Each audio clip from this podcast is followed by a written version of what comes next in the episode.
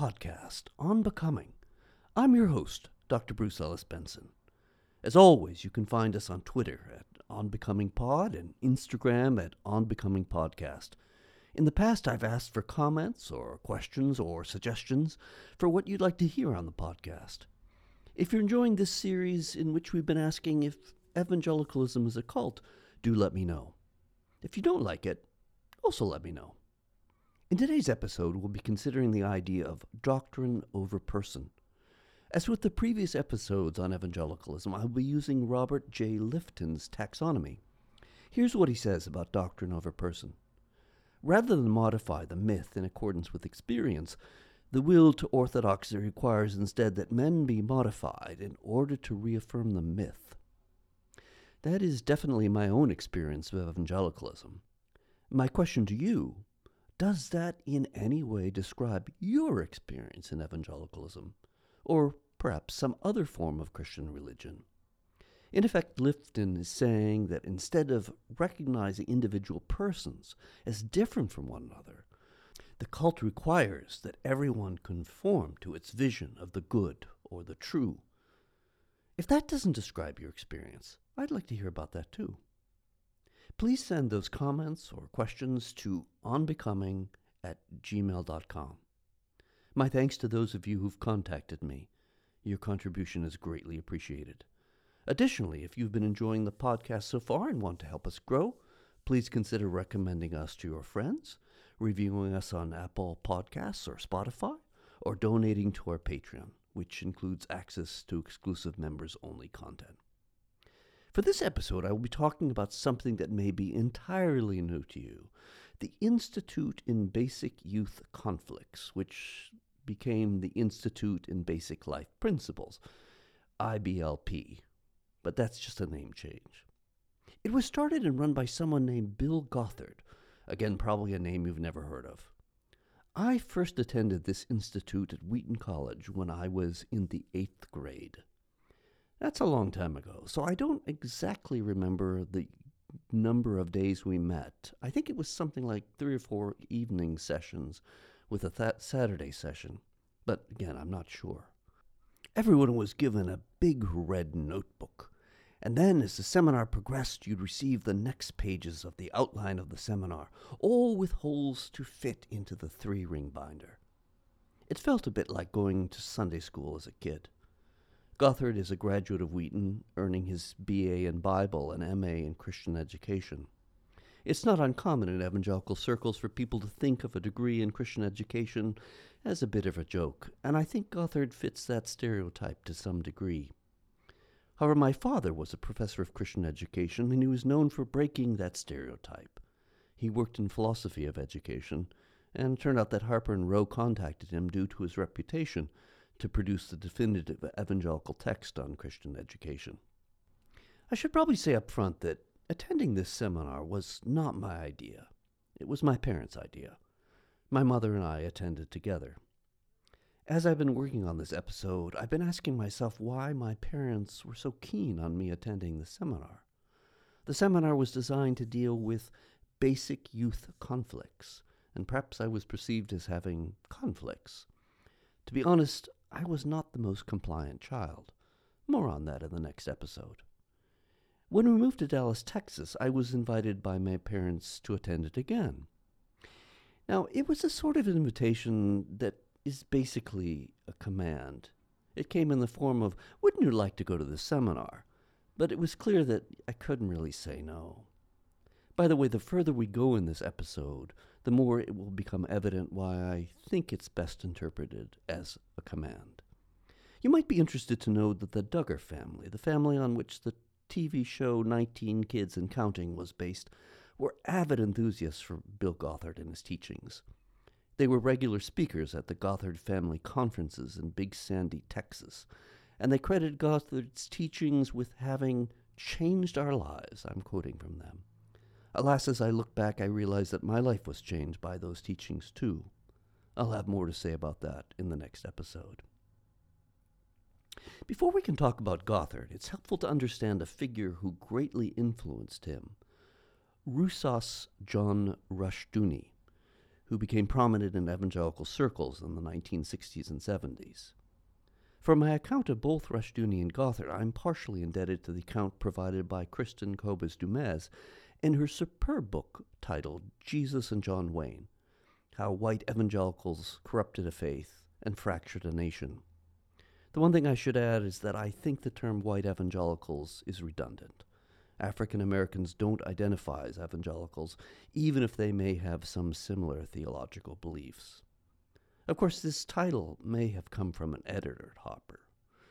Rushdoony is known to many, okay, at least to those of us who've studied recent church history, as the founder of what is usually called Christian Reconstructionism, which is a form of fundamentalism, though Calvinistic in origin and nature. He saw contemporary society as a mess and believed that it could only be fixed by making Old Testament law the basis for society.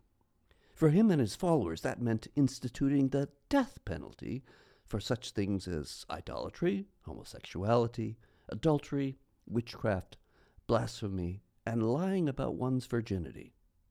Ever use the Lord's name in vain? In a rush Rushdoony world, that could get you killed. Of course, it's important to add a caveat. Carrying out the death penalty would not be the government's job, but that of the church, which would have absolute power over such things. If that doesn't scare you, then you probably aren't scared by much of anything. Rushdoony believed that the government should have no authority over the church. Instead, the government needed to be scaled back and keep to its own lane. If anything, it would be the church having power over society and the government. Given these views, Rushdoony viewed public schools as taking over the authority of parents, which is why he promoted Christian schools, or even better, homeschooling. One thing that's under debate is just whose version of Christianity would have been the authoritative one, or could be, if this were to happen. Some scholars have argued that Rushdoony's vision would have made only Calvinism the accepted form of Christianity, but we haven't gotten that far yet. But there's an equally important, or perhaps even more important, set of beliefs that he held. Rushdoony rejected the Enlightenment idea that human beings are equal, and thus also rejected the notion of democracy, since he believed that human beings are fundamentally unequal. Democracy implies that people can rule themselves, and Rushdoony didn't believe that was desirable. To give you a specific example, he was against women having the right to speak in public or to vote. But it gets even crazier. He insisted that the American Civil War was not about slavery. Instead, it was about the southern states defending Christian civilization. According to him, what was called slavery in those states had been voluntary, and it had been a good thing for those slaves.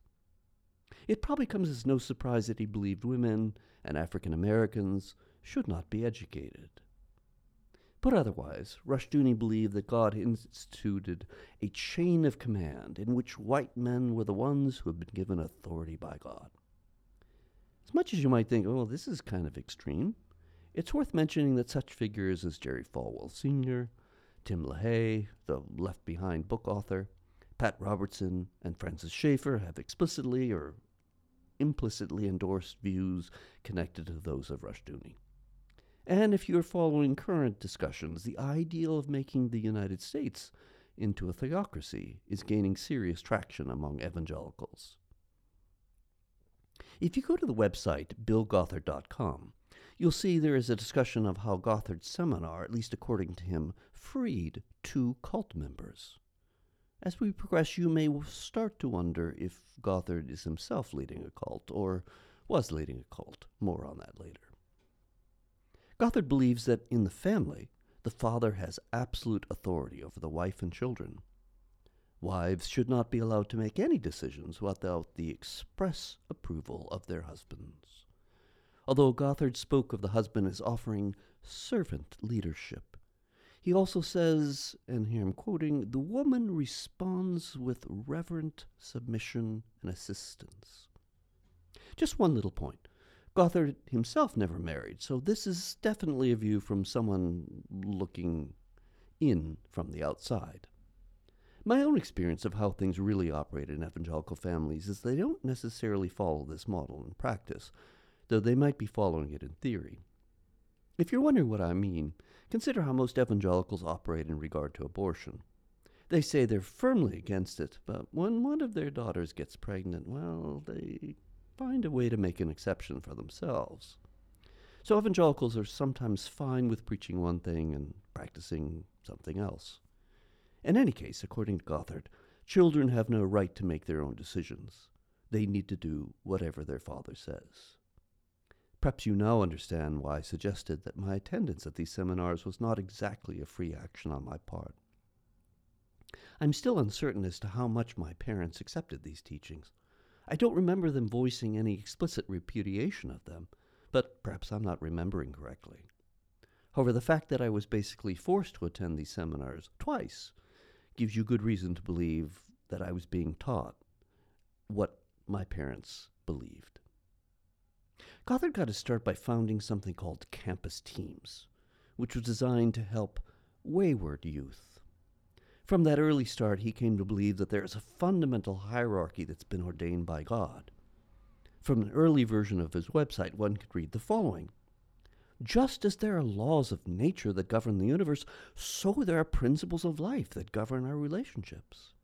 He gives the example of the law of gravity and then says, There are similar conflicts in relationships when principles of life are violated. Therefore, it is important for us to identify and explain the universal and non optional biblical principles of life that are the basis for personal disciplines.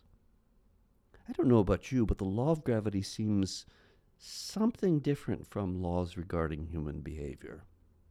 Gothard asserts that, again I'm quoting, everyone is under God ordained authorities, such as parents, government, and the church.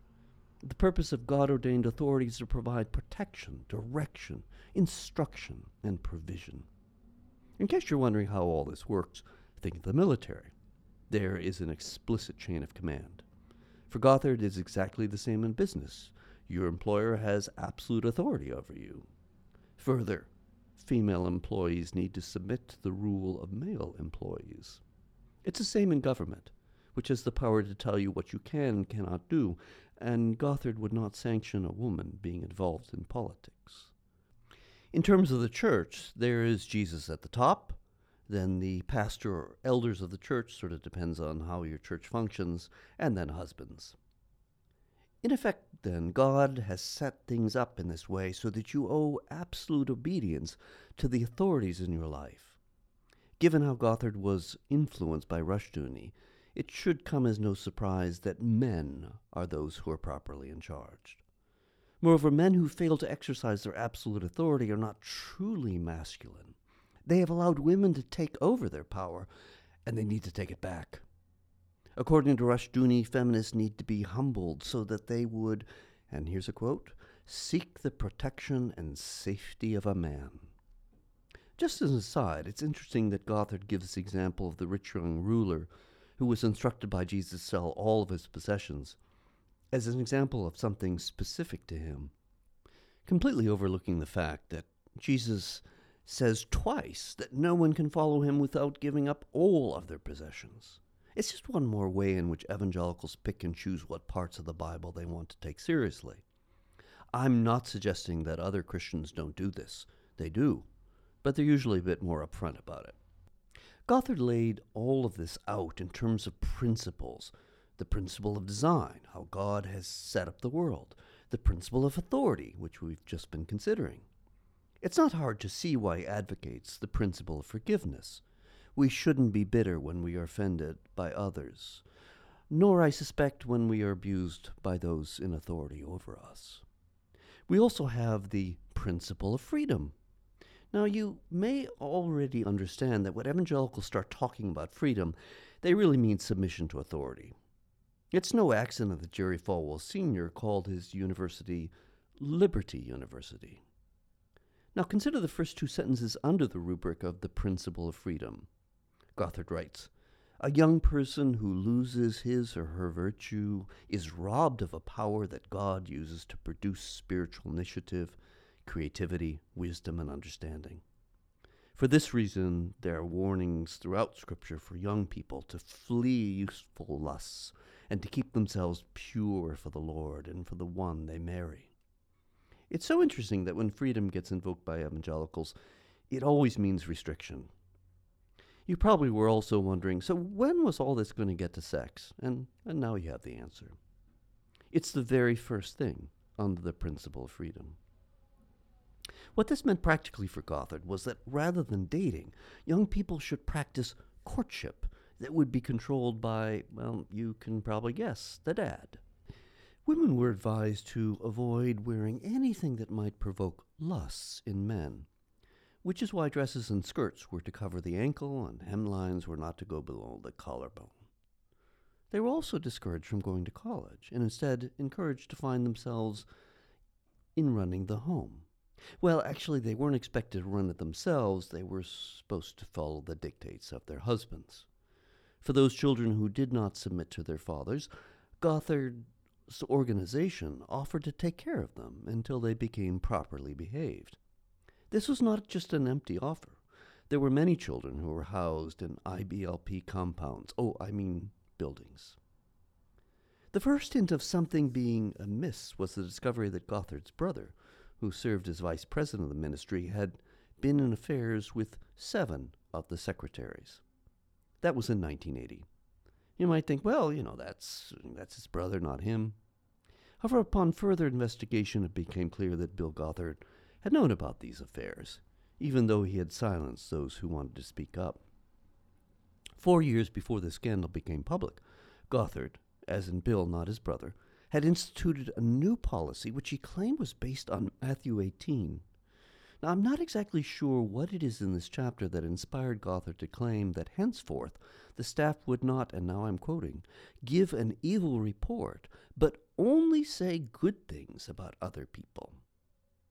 A very convenient teaching for someone who wanted absolute obedience, but a very dangerous teaching for those who are under those who are thought to have absolute authority. In 2016, an article appeared in Chicago Magazine about what was going on at the headquarters in Hinsdale, Illinois, a very tony suburb west of Chicago. The author, Brian Smith, quotes a resident of Hinsdale who said, Everyone kind of thought it was very strange. Like, what did they really do there? They always seemed very secretive. According to Smith, and I'm quoting, 18 former staffers, interns, and volunteers have joined in a lawsuit accusing him, Bill, not the brother, of sexually, physically, emotionally, spiritually, and or psychologically abusing them. Gothard resigned from the IBLP board when he was accused of having sexually harassed and molested women for working for the organization. The organization said that it had no comment on the matter. But in 2015, the news came out that Josh Duggar, a member of the Duggar family of TV fame, had molested five girls, four of them being his sisters. What did the Duggar family do about this? They sent him to an IBLP facility in Little Rock, Arkansas. Smith describes IBLP as a group that pushes an authoritarian patriarchal theology conceived, developed, and thundered from the pulpit by Gothard over the years. I share that because it's a view from outside the Gothard world. More recently, in 2021, Josh Duggar was convicted of downloading and possessing child sex abuse images. I mentioned Beth Barr before, and her assessment of the matter was that the fundamentalist patriarchal teachings create an atmosphere in which such things can happen. She says, as a man, they have more authority than women. Their voice counts more and women have this propensity to be valued more for their sexual role, so it allows abuse to flourish. The response of IBLP was there is no teaching IBLP that women are inferior to men, because there is no such teaching in the Bible. From a biblical perspective, all people are equal in value before God, despite the fact that we are all different with varying gifts and talents, and may have different complementary roles. But that statement sounds like it's very much at odds with what Gothard taught for many years. When evangelicals start to talk about complementary roles, that's code for women need to submit to men. Well, Gothard doesn't want to say that women are inferior. It's hard to avoid that conclusion when men are the ones who rule and women are the ones who submit to that rule. I haven't mentioned it yet, but my own experience of these seminars was that they were almost cultish in nature. I can't remember if I thought that the first time I took the seminar. I definitely thought it by the second time. But the problem was, what could I do about that? What was I allowed to say? My parents had sent me to the seminar, and who was I to say anything? The whole point of the seminar was that the father was in charge, and the role of the son was to dutifully obey, rather than to question or disagree. Someone asked me if I still had that red notebook. I don't. And I can't remember if it just simply got discarded along the way. I've moved so many times since then that I've lost track. Or whether it just was thrown away because I thought it seemed so wrong. The Chicago Magazine story makes reference to someone named Micah J. Murray, who was identified as someone who worked for the organization and posted this on his website. We talked about how it was a cult, joking at first. But as I spiraled closer and closer to the center, the realization began to sink in. The jokes became real. Earlier, I mentioned that Gothard claims on his website that two people were freed from a cult because of his teaching. But I wonder if it's more accurate to say that they went from one cult to another. I've had so many students who grew up in some kind of fundamentalism. They decide to give it up, but then many end up choosing another form of fundamentalism. On his website, billgothard.com, he has a section titled Why So Many Teens Join a Cult. Now, I'm not really sure as to how many teens there are that actually join a cult, but here's what Gothard has to say. The first problem is that cults thrive on a passive mind. You might say, what exactly is the active mind that Gothard is trying to inculcate? Isn't his commandment to obey authorities without question about cultivating a passive mind? I guess you could inwardly disagree, but that is most likely to create the kind of bitterness that Gothard warns you against. He also writes, and I'm not making this up, secular education trains students to have a passive mind. Why he thinks that is totally unclear to me, but I think it's exactly the opposite. Homeschooling is much more likely to create a passive mind, especially given some of the rather scary stuff that's on the market to use as curriculum for homeschooling. Among that, of course, is curricula authored by Gothard. Then he claims that cults appeal to the lusts of the flesh. He doesn't name any cults fitting this description, but the kinds of cults I've heard about don't fit this description at all. Most cults are about the rejection of such things. He next claims that cults activate the fear of rejection. But isn't that a fitting description of his own teachings? These women who were harassed and abused, weren't they fearful of being rejected by him if they spoke up? As I said, I can understand that fear. Next, he claims that cults instill lies in the gut brain of followers. He goes on to explain this by saying ideas that are taught to our head brain can be changed with new information, but ideas that are firmly rooted in our gut brain will not be changed regardless of the wisdom and logic of new information. One of the points of this podcast has been to explore precisely those thoughts that are part of our intuitive minds, which I think is a better term than gut brain. What I've tried to argue is that these kinds of things that our intuitive minds embrace are, in fact, difficult to dislodge by the part of our brains that use logic. Gothard says that it is useless to argue with cult members because they are firmly committed to their false philosophies and are willing to die for them. But that sounds like the followers of Gothard. He may believe that his beliefs are the true ones, but I suspect that that's what many cult leaders believe. Finally, he claims that Cults use guilt to deaden the conscience of their followers. Huh? Wouldn't guilt awaken your conscience? His solution the only way to freedom is for a cult member to get daily rhemas from reading the Bible, memorize them, and quote them to God every night before going to sleep. During the night, they will go down to his gut brain and cleanse it from false teachings. Yeah, I didn't know what the word rhemas was either. It appears to be Gothard's own coinage. But they are Bible verses that, according to him, deal with specific situations. On his website, he says the following Each day as you read the Bible, God will point out a special verse, a rhema. Write it, it out and memorize it so you can quote it while going to sleep that night. Perhaps God will do that.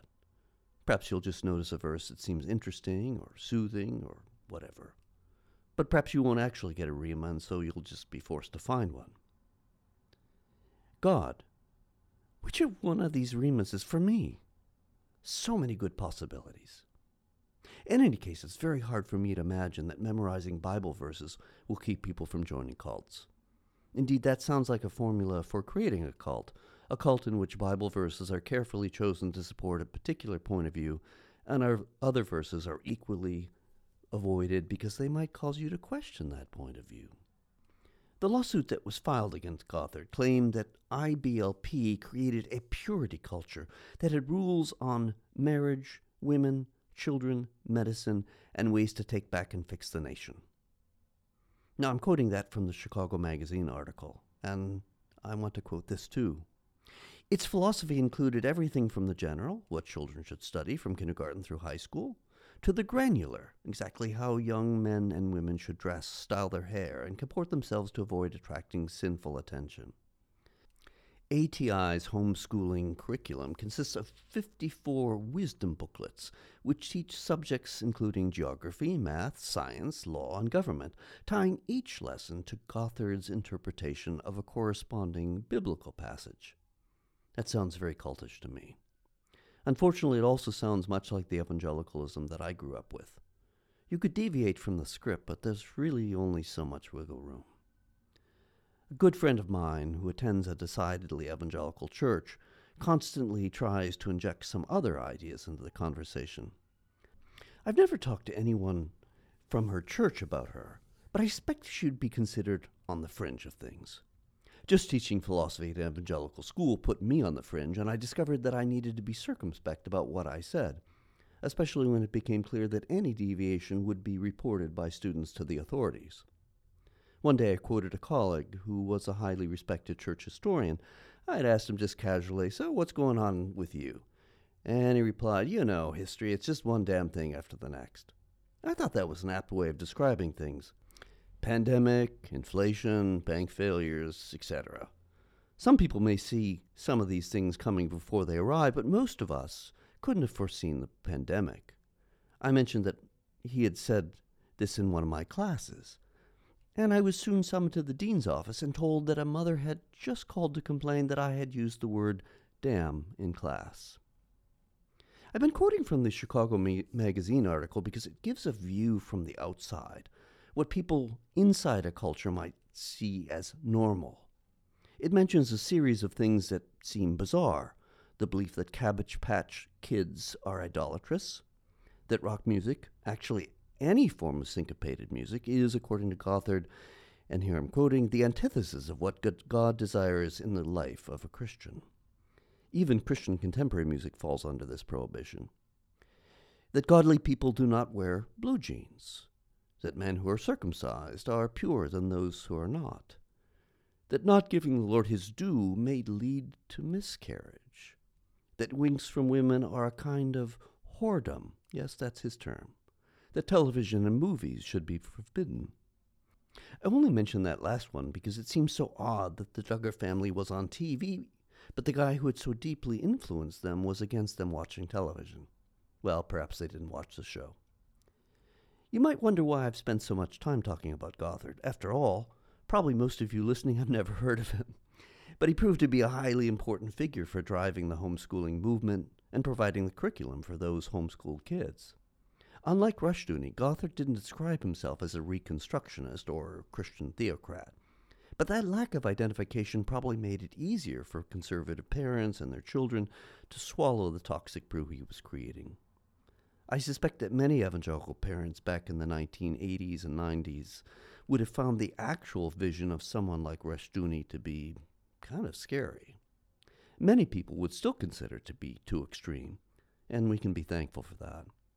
But one can take Rushdoony's vision and water it down so much that it starts to make people think differently.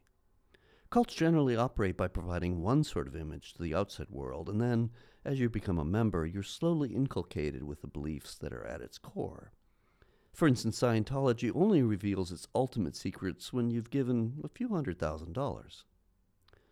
Although Gothard didn't get involved in politics, he influenced many who did. Du Mez mentions Howard Phillips, who became a crusader for the view that the IRS was attacking Christian schools and an advocate with Gothard for homeschooling. What Du Mez astutely notes is that while these views would have been seen by some in the evangelical world as extreme a few decades ago, they have now become much more mainstream in evangelicalism. In her book, the account of Gothard leads to an account of James Dobson, who became active in the evangelical world only a few years later. He established himself and his position in a book titled Dare to Discipline, came out in 1970. Dobson was convinced the 60s had been a terrible time for the family as well as the social order in general. It's helpful to realize that he positioned himself as the opposite of Dr. Benjamin Spock, who had advocated for a freer way of raising children that respected them as individuals. You can probably guess that Spock's view was that children were naturally good, or at least inclined toward goodness. Dobson, on the other hand, thought that children were naturally evil, and so, of course, they needed to be disciplined and controlled, which also means they need to be spanked. Dobson had a view on this too. Children should be spanked with a belt that's kept in a prominent place where the children could see it to be reminded of its force. Here's what Dobson says Respect for leadership is the glue that holds social organizations together. Without it, there is chaos, violence, and insecurity for everyone. In 1973, the American Psychological Association took the position that homosexuality was now no longer considered a disorder that needed to be cured. Dobson resigned from the APA and then resigned three years later from his position at USC. Having grown up with a father who was largely absent because he was out winning souls, Dobson thought that such absence led to children becoming, among other things, homosexuals. Although Dobson didn't start out talking about gender roles, that soon became a preoccupation.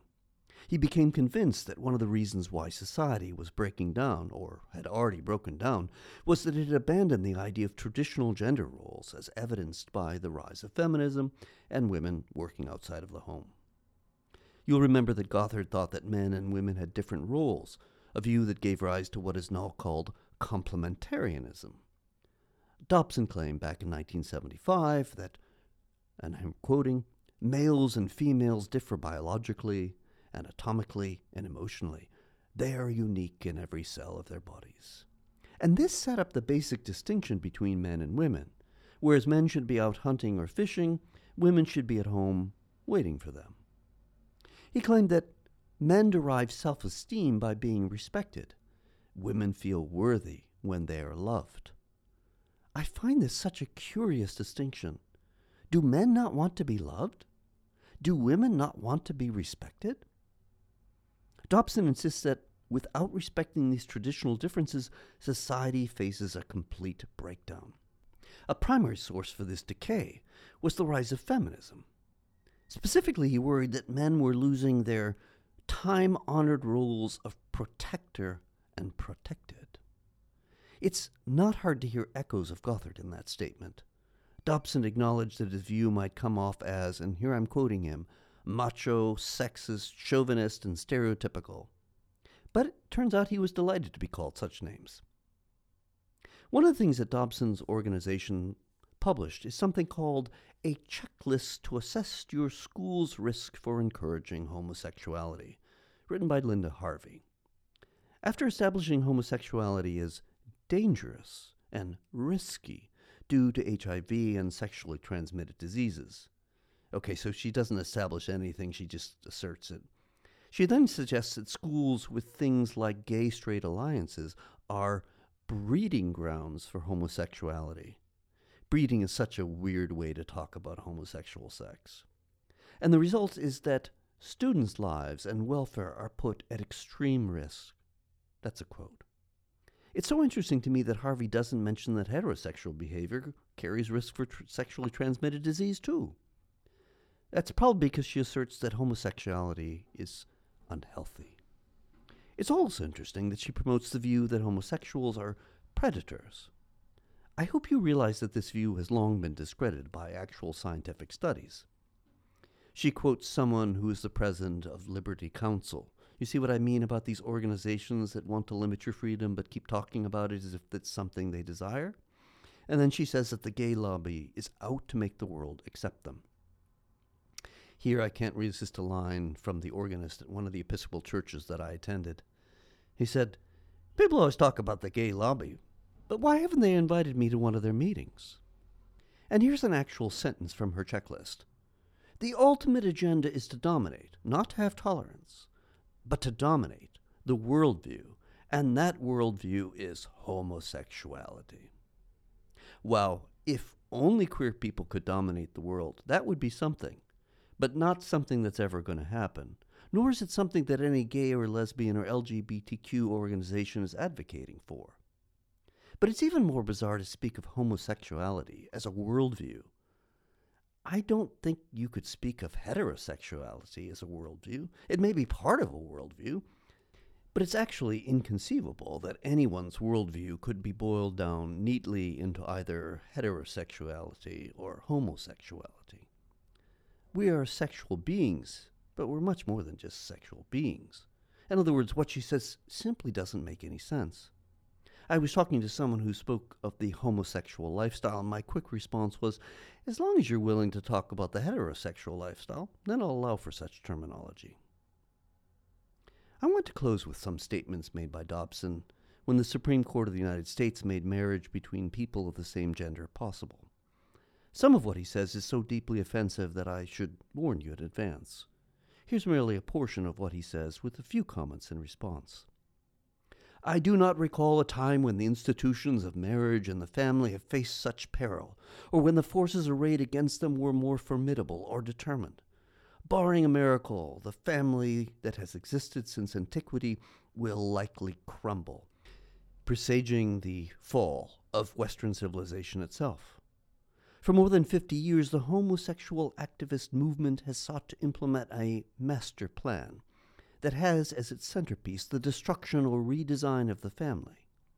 Many of these objectives have largely been realized, including widespread support of the gay lifestyle, discrediting of scriptures that condemn homosexuality or sexual immorality, muzzling of the clergy and Christian media, inclusion of gays and lesbians in all branches of the military, granting of special privileges and rights in the law, overturning laws prohibiting pedophilia, indoctrinating children, and future generations through public education, and securing all the legal benefits of marriage for any two or more people who claim to have homosexual tendencies. I've already commented on the gay lifestyle idea, it just doesn't make any sense. As to scriptures that condemn homosexuality, it's clear from Dobson's own statements that his understanding of the Bible is rudimentary at best. One may not agree with those who read statements with more nuance than Dobson does, but their views are based on significant scholarship. When evangelicals claim that they've been muzzled, what are they talking about? Dobson and his ministries have been perfectly free to say what they wanted on thousands of radio stations. However, I think Dobson is really talking about the fact that they are no longer free to spew their hate without people criticizing them. It would be interesting to hear how Dobson believes that the LGBTQ community has now received privileges I don't know what those could be, though I suspect that he means that they are now starting to be recognized as persons. We've already seen that the evangelical world privileges straight white male authority, so any challenge to the doctrine is going to be viewed as a threat. The charges of pedophilia continue to be made, even though they can now be seen as simply baseless charges. He goes on to say, Admittedly, there have been various societies in history where homosexuality has flourished, including the biblical cities of Sodom and Gomorrah in ancient Greece and the Roman Empire. None of these civilizations survived. Well, that's true, but none of the heterosexual civilizations have survived either, so it's kind of a wash. He then says, the impact of experimenting with the meaning of marriage is no longer speculative. We can see where it leads by observing what has happened in Scandinavian countries. The consequences for families in those countries were devastating. The institution of marriage began dying, with most young couples cohabitating or choosing to remain single. Now, there are various different causal fallacies that you can read about in any book on logic. The fallacy here is that Dobson establishes zero connection between gay marriage and people not getting married. Perhaps there's a case to be made, but I've never seen it made. Just hinted, as if it were obvious. He goes on to say, How could such a great and freedom loving people have allowed themselves to be dominated by a handful of unelected, unaccountable, arrogant, and often godless federal judges who've been appointed for life and continue to violate the democratic process? It is an ominous development. Now, here's something on which Dobson and I can agree though I suspect he would have a very different view of those unelected, unaccountable, arrogant Supreme Court judges with the current court. What did Dobson predict would happen? I'm quoting again. Religious liberty will be assaulted from every side. You can be certain that conservative churches will be dragged into court by the hundreds. Their leaders will be required to hire people who don't share the beliefs of their denominations and constituents. Yeah, you probably have noticed that none of this has happened. Then he trots out the prediction that legal oppression is coming across the nation. Well, that hasn't happened either. Finally, closes by saying that, and again I'm quoting, Christian colleges may be unable to teach scriptural views of marriage. Any nonprofit Christian organization that opposes same sex unions, including our own, will likely lose its tax exempt status many will be forced to close their doors. None of that has happened either, though I'd be delighted if such Christian colleges, by which he means evangelical colleges, were to lose their tax exempt statuses for teaching hateful things. Dobson believes that he understands what the Bible teaches about marriage, but trust me, it's both complicated, and when you actually know what the Bible does teach about marriage, you'll probably be very uncomfortable. Yes, it's that bad. All of that may sound like the rantings of a crazy person. You might think, thank God that his views haven't prevailed yet. But that was my world, the world in which I grew up, and the world in which I taught for over two decades. You'll have to wait until next week to hear about that. I'm Dr. Bruce Ellis Benson, and you've been listening to On Becoming.